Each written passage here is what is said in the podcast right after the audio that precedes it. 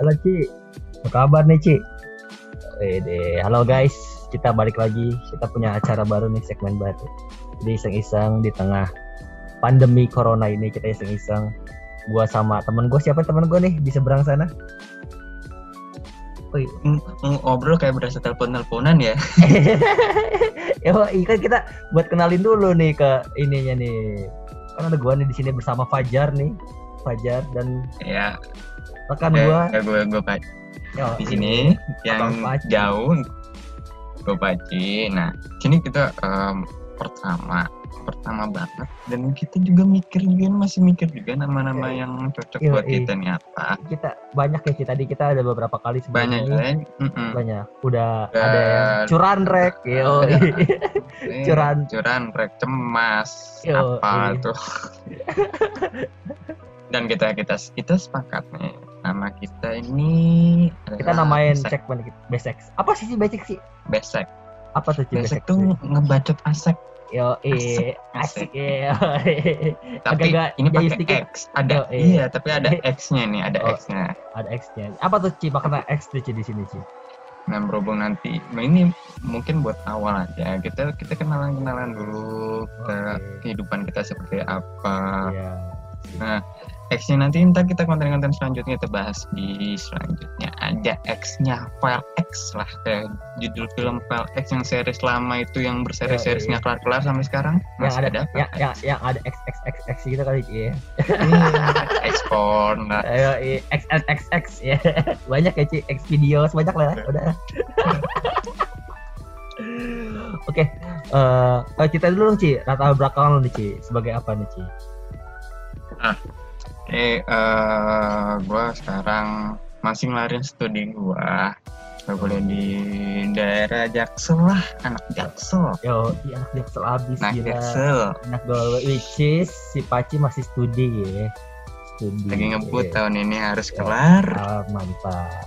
Abang Terus gua gue freelancer, freelancer juga, desainer juga, apa pun lah palu, palu gada. Oh, iya, mantap. gue ada, eh, Mantap apa aja lah ada. Anjay. Oke, mantap banget gila. Nah kalau lu apa jar nih, lu jar, lu Oke. jar. Gua eh gua sekarang udah alhamdulillah udah kerja. Udah jadi kalau kata orang mah udah jadi anak kantoran lah. Eh gua kerja di salah satu support sistemnya dalam sebuah MLM. Nah, eh, terus juga eh, gue kebetulan di bagian bidangnya bidang di bidang event sih. Jadi kayak gue marketing eventnya gitulah. Jadi gue yang ngurus-ngurus acara di kantor-kantor gue gitu.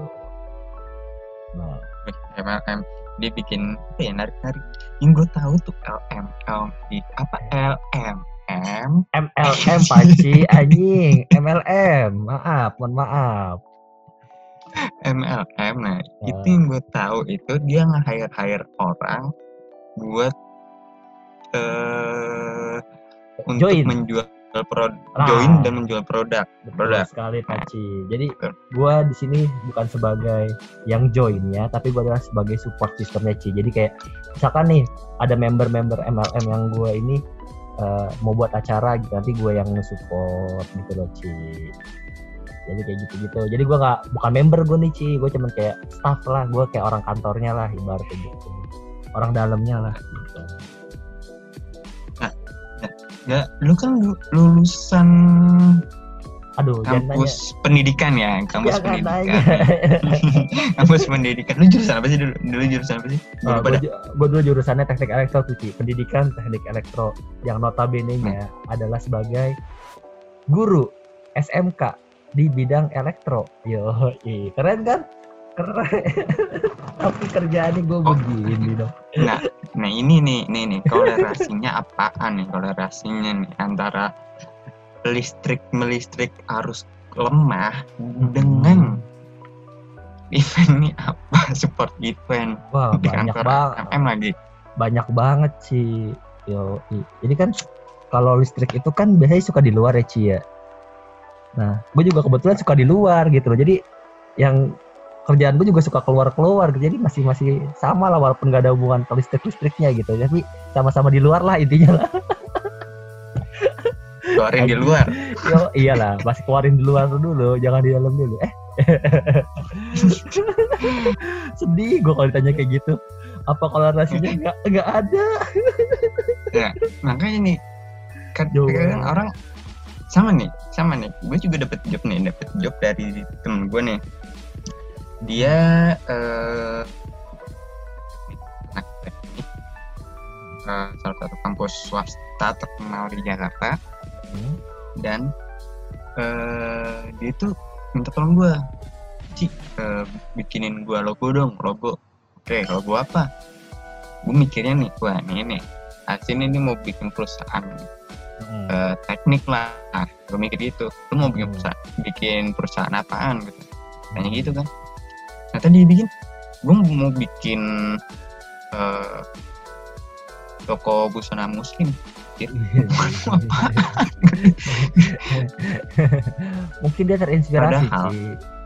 ya ent- entahlah mungkin di semakin zamannya ini Oh. dunia teknik agak sulit mencari kerja kan Mm-mm. Jadi dia mungkin Eh. dia jadi berubah jadi kreatif planner jadi gitu. nah itu mungkin mungkin ya bisnismen lah Yo, memang kita di, kita diciptakan untuk tiap tiap Iya, hari kreatif, dan cepat. nanti untuk Betul, bukan tujuan tujuan bukan kreatif menurut gua betul. semua orang diciptakan untuk dagang Betul. harus bisa jualan. Gua aja yang tadinya teknik harus bisa jualan marketing. Gue jadi marketing aja kayak gue harus bisa gimana caranya buat adain acara lagi, jangan ada acara nggak ada acara lagi. Nggak buat acara, nggak buat acara, nggak buat acara gimana biar acara gue itu banyak yang datang, banyak yang datang dan banyak yang datang. Jadi memasukkan banyak. Ya gitulah jadinya. Kalau kalau gue ya kalau gue menurut gue pribadi Hmm. kalau menurut gue pribadi eh, kita sekolah lama kuliah lama Iya, nggak nyampe lama-lama juga sih. Iya. Lama, lama, lama banget ya Cie kuliahnya sih kayak Cie. nah, itu kita pun ntar pun dicetak lulusnya pilihannya cuma dua. Pilihannya cuma dua. Antara jadi budak korporat atau Hmm. jualan pedagang. Itulah.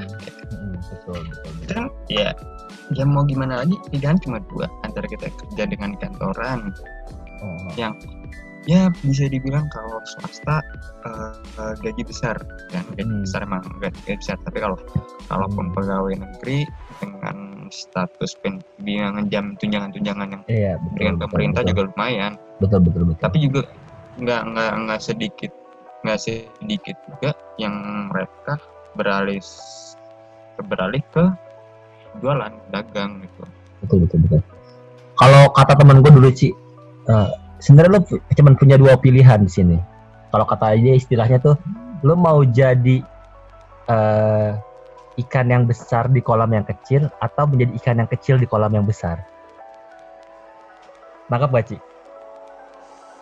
nggak bahasa lu filsuf banget. Gue iya, yo, cukup iya, jadi kayak gitu loh. Kan Ya, nggak nggak nggak. gini, Gua- kalau kalau lu secara gambar nih. Gue Iya. kan anaknya visual. Iya kan kan kalau lu kalau lu join atau kalau lu ngikut di perusahaan orang berarti lu kan perusahaan udah gede itu kolamnya udah gede tuh tapi Ya. lu tapi lu masih jadi ikan yang kecil gitu loh Ci Mm-mm, tuh.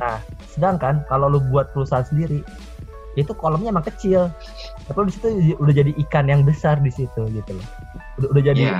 udah, udah jadi gede jadi kayak ya pilihan lu tinggal dua lu menjadi ikan yang kecil di kolam yang besar atau ikan yang besar di kolam yang kecil gitu. Itu doang Mm-mm. sih pilihannya. Kalau menurut gue ya Tapi- ketika lu ketika lu udah lulus kerja atau ketika lu masih kuliah eh ketika lu, ketika lu lulus kuliah atau ketika lu baru baru baru mau kuliah mau ngerintis usaha atau gimana lah nanti. Di pertengahan pertengahan kuliah lu gitu. Ya, berarti gini sa- sama sama halnya tadi kayak gua gua tadi ke iya iya, setuju di gua, Instagram nih ada, gua belum ngomong apa-apa udah lu setuju. Jangan cepet. Tadi gua gua, gua lihat di postingan Instagram. Itu kayak ada curhatan seorang engineer IT Hmm. dia udah tiga tahun kerja di dunia IT gajinya dia per bulan tuh 17 juta.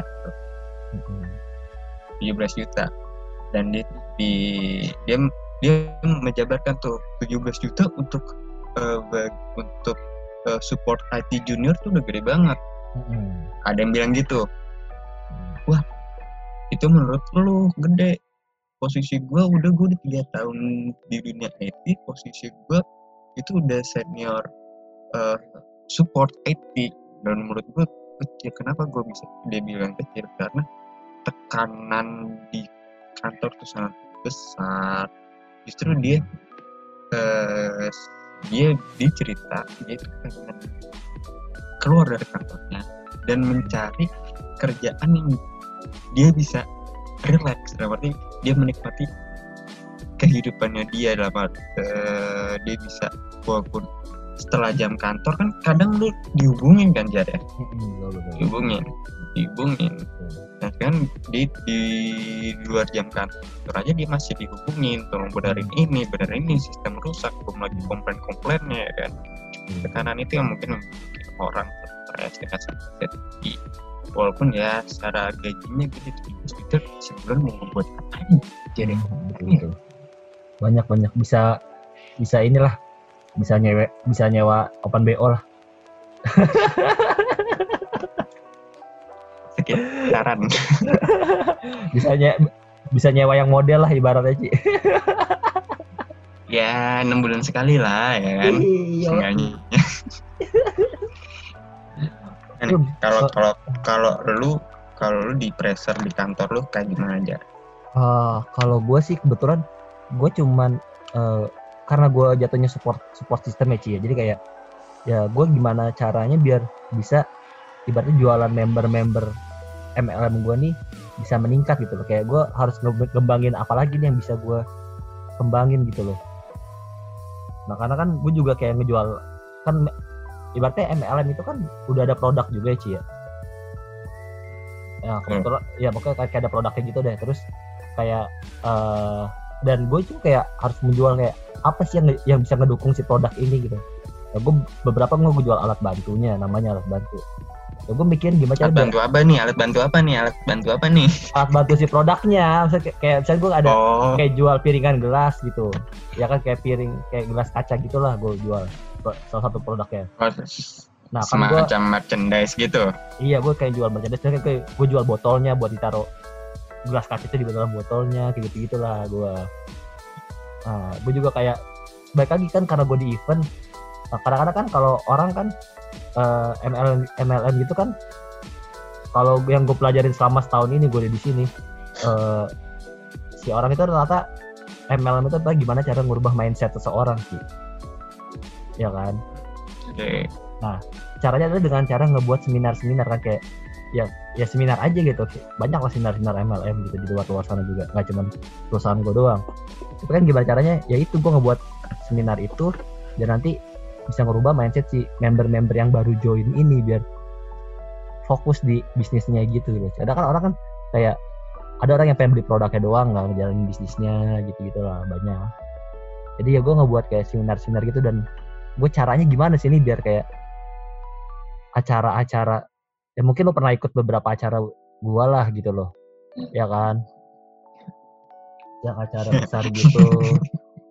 Eh, dan ya ngomong-ngomong acara-acara nih Jar ya. Ah, ah. ngomong acara-acara. Kan yang pas itu lu kan minta bantuan nih ke gua. Mm-mm. buat bantu buat satu acara. Gue mikir nih awal MLM gimana caranya ternyata Mm. pas di dalamnya itu ternyata cukup banyak motivasi-motivasi yang dari eh, pembicara yang kasih ya. nah Menurut- iya ya kalau menurut gue gue jujur gue jujur ngikutin dari awal sampai akhir motivasinya tuh keren-keren Nah. mereka tuh bisa dibilang berkarakternya ambisius Mm. energi Mm. eh, punya tujuannya eh, besar Mm-mm. Tapi yang gue, gue bingungin ya yang gue bingungin di sini bis- berapa orang sih Jar kemarin tuh ya? Ratusan ya? Eh, kayak yang kemarin gua ajak lu itu seribu Ci. Dan sebelumnya kan gua ngajak ngajak teman kita juga tuh yang lain kayak si Ijal, Amrul Mm. gitu. Itu acaranya lebih gede Ci. Itu sekitar ada 5000 orang dalam satu lu tau lah hall D2 di Expo segimana gedenya. Itu penuh se hall D2 tuh penuh sepenuh penuhnya hall D2 itu tuh gue, mikir orang sebanyak itu paling sekian persen aja yang mempunyai ambisius yang sama dan berarti punya tujuan sama ya kan Mm. dengan se dengan visinya si perusahaan lo ini kan Mm.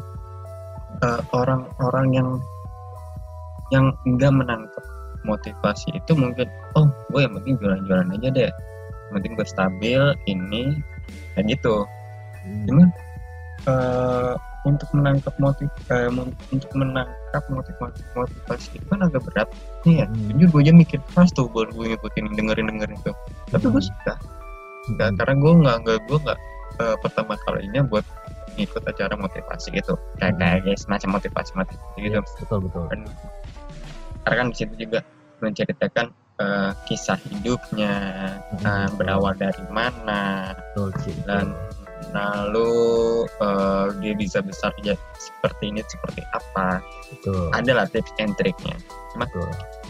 gue menyayangkan aja orang-orang yang kurang pah kurang nangkep aja banyak sih deretan-deretan belakang pun gue melihat gue ngeliat itu mereka kayak ya manggut-manggut aja manggut-manggut Hmm. ini orang ngerti apa enggak gitu. Hmm. gue ngeliatnya gitu. Paham paham gue paham.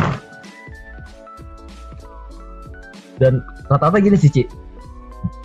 Karena kan gue gini gue nggak tahu ya Ci. Karena kita nggak tahu pola pikir orang Indonesia kan beda-beda. Baik lagi ke gue nah rata-rata adalah eh, si leader kan gue nyebutnya leader ya kayak pemimpin-pemimpin yang udah gede ini yang udah penghasilannya eh, ratusan juta lah per bulannya gitu di ini kan ada namanya nah itu kayak dia pola pikirnya udah udah beda Ci sama yang baru.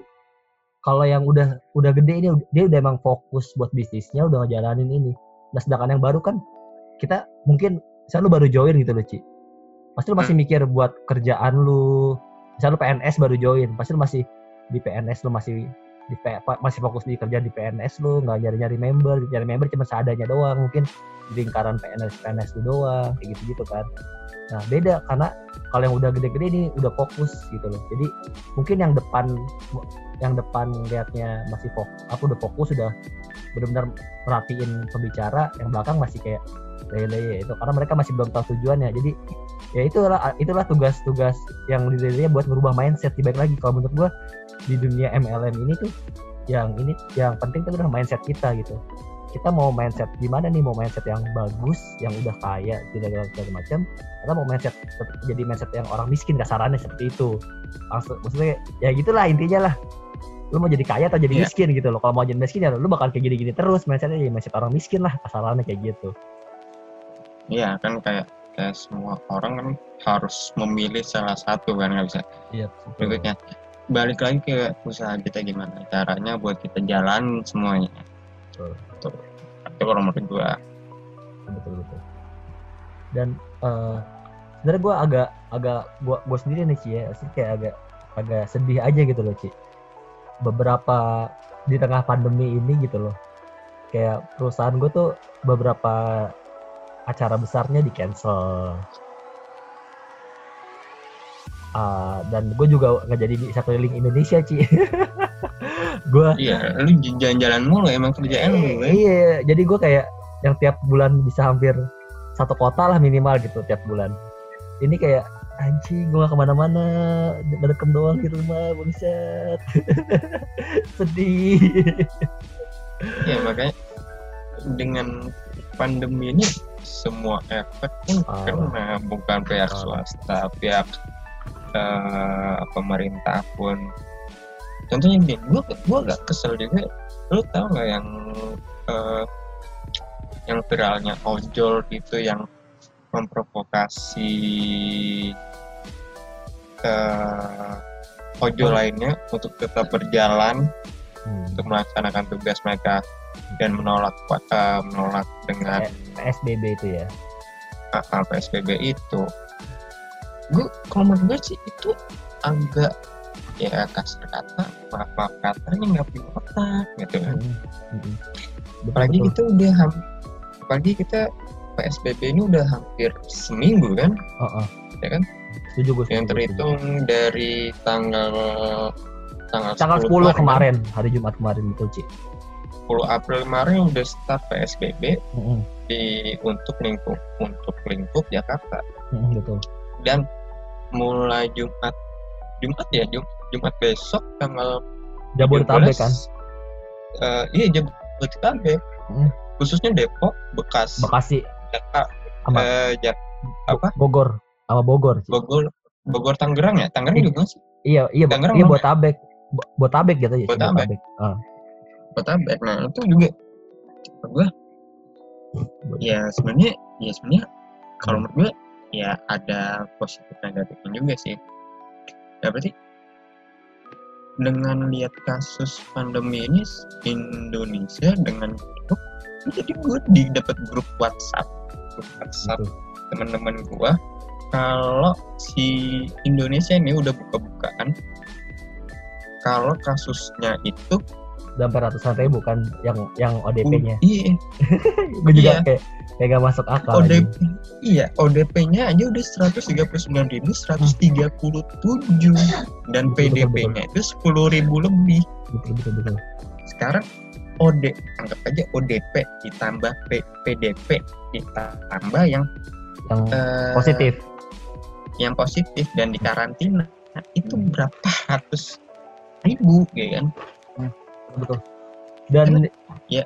dan gue lihat sendiri kan kayak kita gue sering ngecek gue hampir tiap hari gue cekin kayak virus apa kayak website yang update ya gila lu bayangin di dunia pun yang udah positif itu udah 2 juta sih Ya 2 juta. 2 Italia ya? juta Eh, Eh? Amerika paling banyak 600 ribu gue terakhir lihat Wih, gila sih dia. menurut gue menurut gue kayak udah kayak gila banget sih gitu loh virus ini Itu makanya eh, Nah. kalau menurut gue ya agak eh, telat juga Indonesia Ah. buat dan dan yang gue sesalin adalah sih Yang- gini Ci. Maksud gue ya- dan yang gue sesalin adalah beberapa mindset orang gitu loh Ci. Kayak eh, waktu itu kita sempat lihat yang viral. Lo tau gak sih yang video viral yang ibu-ibu yang di yang di iniin sama satpol pp yang dia jualan pakaian? Oh yang dagang. Iya yang dagang, dagang. Yang dia bilang pak saya saya keluar eh, mati sama corona kata dia. Terus kalau saya di rumah aja anak saya mati kelaparan. Nah menurut gua kan ini eh, ya baik lagi kita menurut gua kita sebagai orang manusia itu kita harus bisa beradaptasi menurut gua ya. Mm-mm. so ya kalau kalau gua sebagai pola pikir gue yang sekarang kalau ibu itu mau beradaptasi mungkin ibu itu bisa menjual semua pakaiannya itu di on- on- online store atau dia buat ini segala macam gitu loh. Tapi ya baik lagi kan mungkin dia karena udah tua dan anaknya masih kecil mungkin. Nggak ngerti apa-apa gitu. Nah itu. Maksud gue kayak disayangkan aja loh sebenarnya lu bisa di rumah aja. Gimana cara lu bisa di rumah aja? Gue aja nih sebenarnya gue juga kalau nggak keluar gue gue jujur sih gue masih bolak balik kantor sih karena gue harus sering live streaming di fanpage kantor gue Mm. gue ma gue masih kayak kata gue kata gue kan di apartemen gitu dan gue harus sering bolak balik tapi menurut gue gue suka adalah ketika di jalan dan di ketika gue beli barang beli makanan dan lain-lain maksudnya ketika gue ngeliat orang beli makan dan lain-lain si ojolnya ini pun nggak kayak social distancing gitu loh Mm. dan yang gue sayangin gitu maksud gue menurut gue ya lu apa salahnya sih lu jadi ojol independen dulu buat beberapa saat inilah gitu loh nggak usah nongkrong nongkrong gitu Iya, sampai sampai eh, dua aplikasinya kan, eh, Gojek sama Grab pun fasil fitur mereka buat go eh, go ride go sama- ride sama, sama, go ride sama sama grab bike ya eh, Grab bike Hmm. itu dihapus kan fiturnya itu.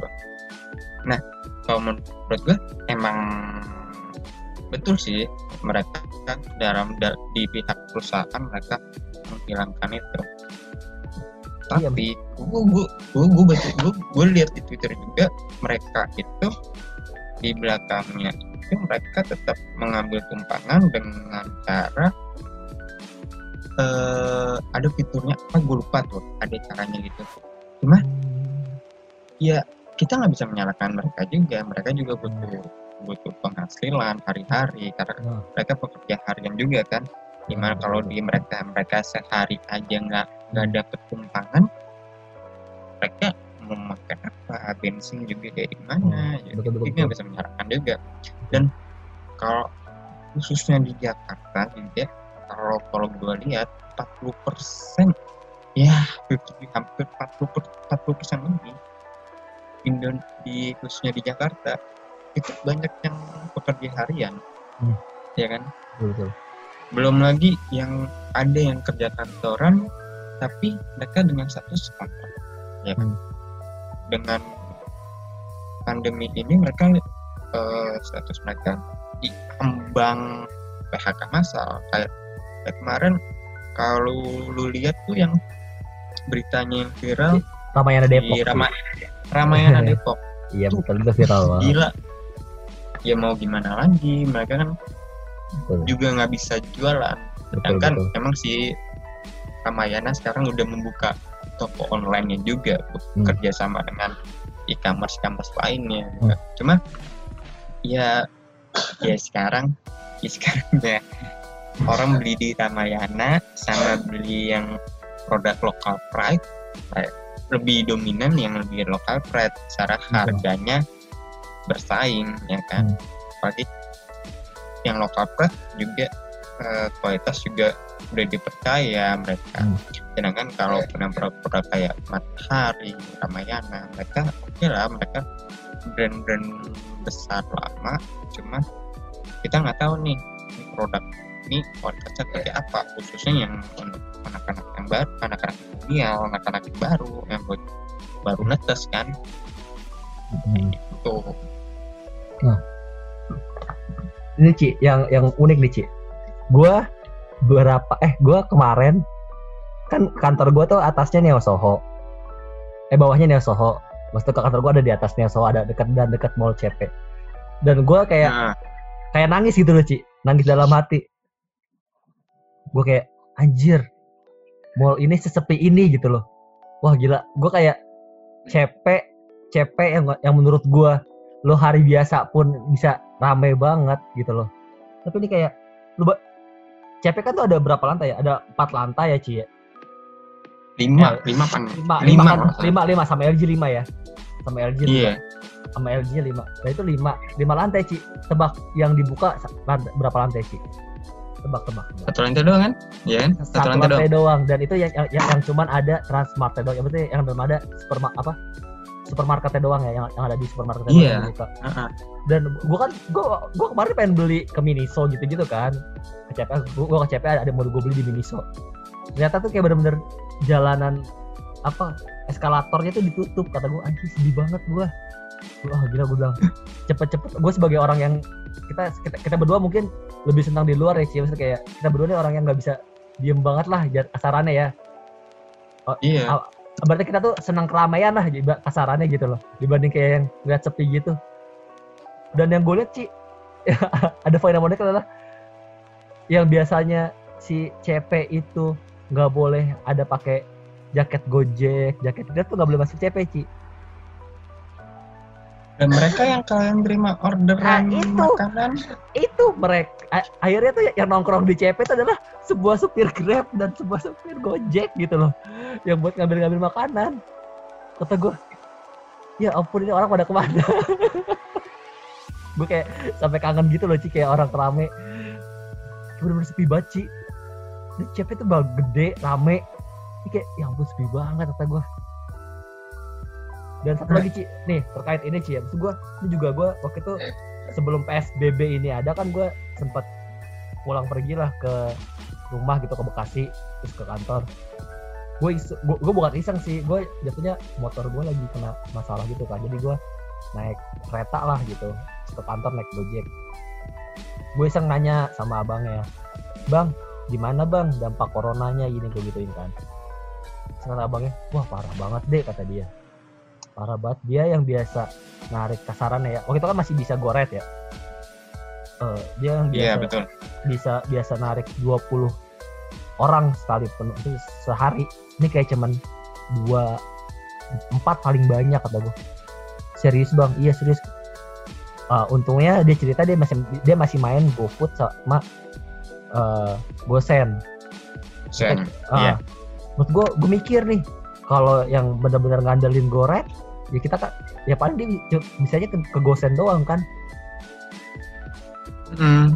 nah dan itu kayak kasihan banget gila lu Ci mesti bayangin lu orang masih banyak banget sumpah. Gue gue nggak bohong deh kalau gue balik kantor gitu ke ke kosan gue tuh kayak di jalan Tanjung Duren sepanjang Tanjung Duren tuh ojol masih banyak yang di jalan cuy. Masih rame Ya. banget ojol. Kayak gue gue ini orang kalau yang nggak main GoFood sih abis gue kayak bener-bener literally udah abis lah. Kasihan banget bener kata gue dan kita nggak bisa buat apa-apa gitu loh.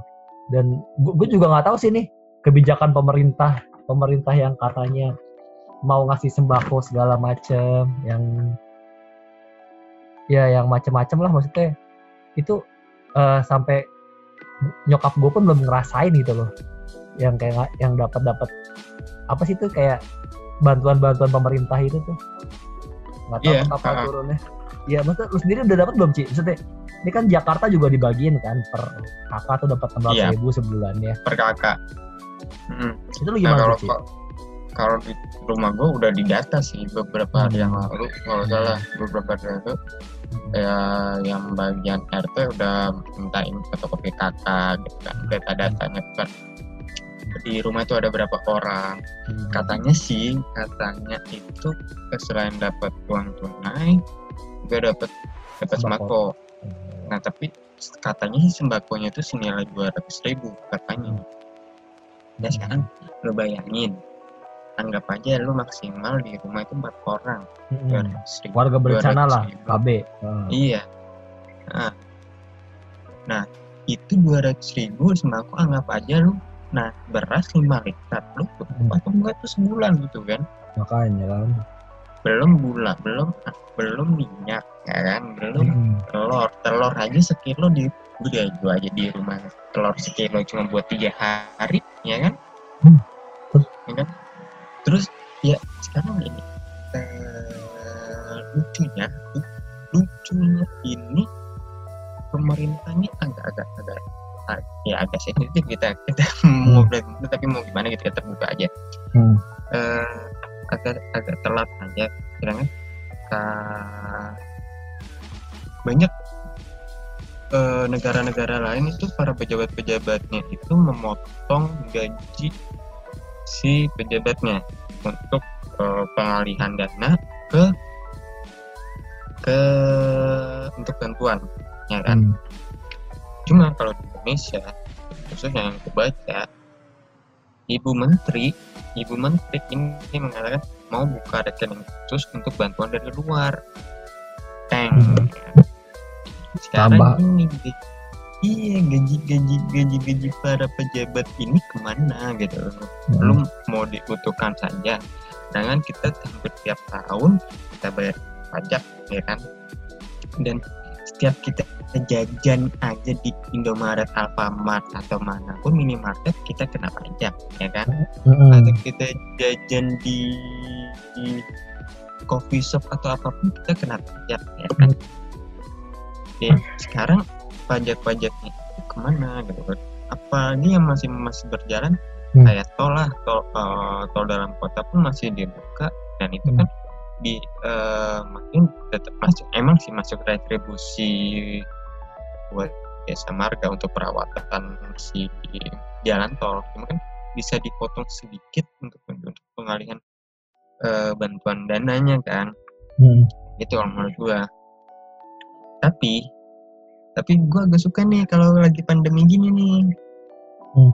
karena karena hari apa gua tuh keluar rumah tuh gua keluar rumah tuh gua keluar rumah gua keluar rumah itu tuh Gunung Salak di Bogor kelihatan loh dari pasar Minggu Gitu.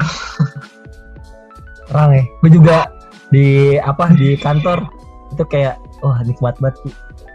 terang banget kayak nggak ada kabut nggak ada polusi Nggak ada kabut iya sama kayak eh, kemarin ya kalau kemarin kan lumayan hujan deras tuh kan Hmm. Eh, siangnya tuh hujan deras nah sorenya tuh sorenya mau menjelang maghrib kan masih agak terang dikit lah. Hmm. di sekitar rumah gue masih gue bingung ini habis habis hujan ada kabut. Tipis ya main tipis Hmm. sih gue gue ngerasa ini kabut karena bukan polusi beda. Hawanya kan beda kan. Hmm. gitu.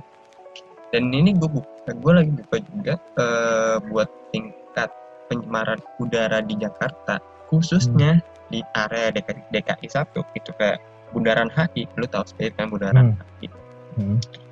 padatnya gimana kalau weekdays lah khususnya Hmm. ini aja masuk eh kategori baik Bayangin. Serius. Gue belum ngecek-ngecek sih kalau kadar udara sih. Iya, ini gue buka webnya di eh, Hmm. llhd.jakarta.go.id. Dia Hmm. eh, wilayah-wilayah kayak DKI 1 eh, area Bundaran HI kategorinya baik, Kelapa Gading sedang. Ya, Hmm. Kelapa Gading gua tahu karena masih ada daerah pabrik kan. Jagakarsa ba- baik, Lubang Hmm. Buaya, Lubang Buaya sedang, Lubang Buaya masih ada area pabrik sama eh, apa? Bandara, bandara juga kan Lubang Buaya. Eh, kok Lubang Buaya sih? Lubang Buaya Jawa Timur ya anjir. Masih ada pabrik, kebun jeruk, baik. Nah, ini area-area bisa dibilang area-area padat juga kan tapi eh gimana mereka dari kondisi eh, mengkhawatirkan menjadi baik oke kayak orang udah mulai nggak berpergian lagi udah mengurangi mengurangi penggunaan kendaraan pribadi Hmm. ya kan? Jadi semua kayak ih gue lebih suka gue lebih suka kayak gini emang sih kayak ya, ya pendapatan gue menurun yang seharusnya gue di bulan-bulan ini udah Banyak. banyak. Dan gue pernah gue pernah lihat ada orang yang instastory kayak gini Ci. Eh, apakah mungkin kita ini adalah virusnya dan coronavirus corona itu antivirusnya gitu loh. Gue gue sempet lihat ada yang di Insta, di Twitter apa di Instagram ya gue nggak tahu. Ada yang nge-tweet kayak gitu lah pokoknya intinya. Maksudnya kan selama ini kan bumi rusak gara-gara kita gitu.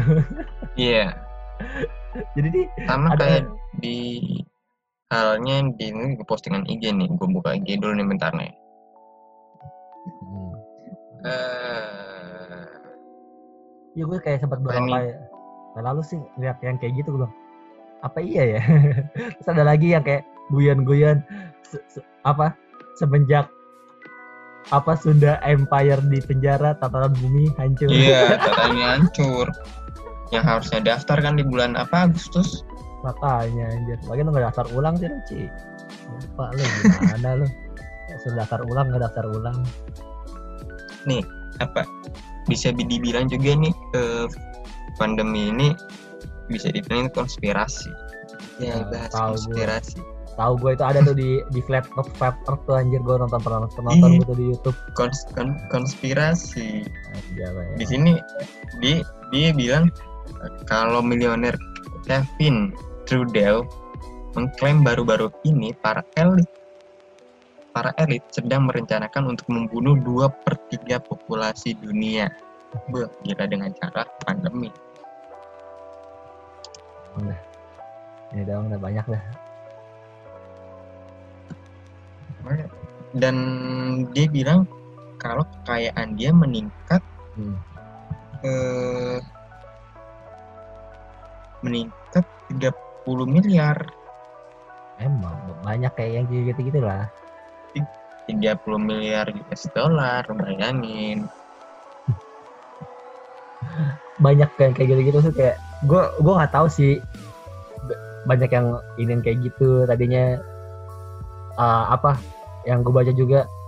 Itu kan gara-gara ada pertama kali di kan di Cina ya itu lagi ada olimpiade apa gitu yang akhirnya tuh si orang apa eh, atlet Amerika itu katanya penyebab pertamanya atlet Amerika gitu loh. Begitulah banyak banget Ya, teori ini ya ini. masih di- belum diketahui juga kan asal usul virus ini dari mana. Ya kan? yang Ada yang bilang gitu ya. dari pasar hewan, ada yang bilang dari eh, laboratorium di Wuhan. Kita nggak tahu nih masih siur kabar-kabarnya juga kan. Iya. kalau gue sih berharap ya yang penting ini sembuh lah dan gue tuh berharap banget tuh eh, data sembuh orang Indonesia tuh lebih banyak daripada data orang meninggalnya. Sedih banget gue kayaknya. Di negara-negara lain tuh yang sembuh tuh lebih banyak dibanding yang meninggal. Sedih iya gak sih? tuh ya sedih banget gak sih? Karena udah bosen di rumah ini gue Ah, aku mau main. Aku mau lihat mall rame ya lah kita kita berharap bareng kita berdoa bareng. Iya, semoga teman-teman. pandemi ini kelar. Betul teman-teman. Ya dan, dan kembali semula lah biar Betul. kita berjalan semula ya, ya semoga juga tingkat polusi udaranya juga bertahan seperti ini Popu. betul betul.